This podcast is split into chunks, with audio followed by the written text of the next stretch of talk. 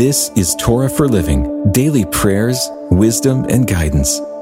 A reading of the daily devotional book written by Mark Lanier. We're sharing scripture and insights from the Torah, and today we continue in Genesis chapter 33, verse 1. And Jacob lifted up his eyes and looked, and behold, Esau was coming, and 400 men with him. He himself went on before them, bowing himself to the ground 7 times, until he came near to his brother.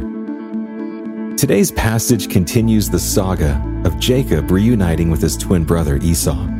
20 years earlier, before Jacob fled from Esau's murderous rage, Jacob had stolen Esau's blessing from their blind, ailing father Isaac. By pretending to be Esau, Jacob got Isaac to bless him instead. The blessing included, "Be Lord over your brothers, and may your mother's sons bow down to you." That's in Genesis chapter 27, verse 29. Through deceit and trickery, had Jacob gotten his father's prayers that Esau would bow down to him?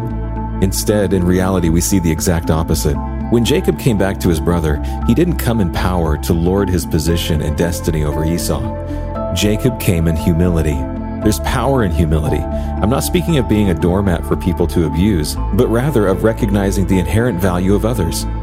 If we see others as important, we no longer act out of conceit or selfish ambition. We then look not only to our own interests, but also to the interests of others. The Bible speaks over and over about the importance of humility.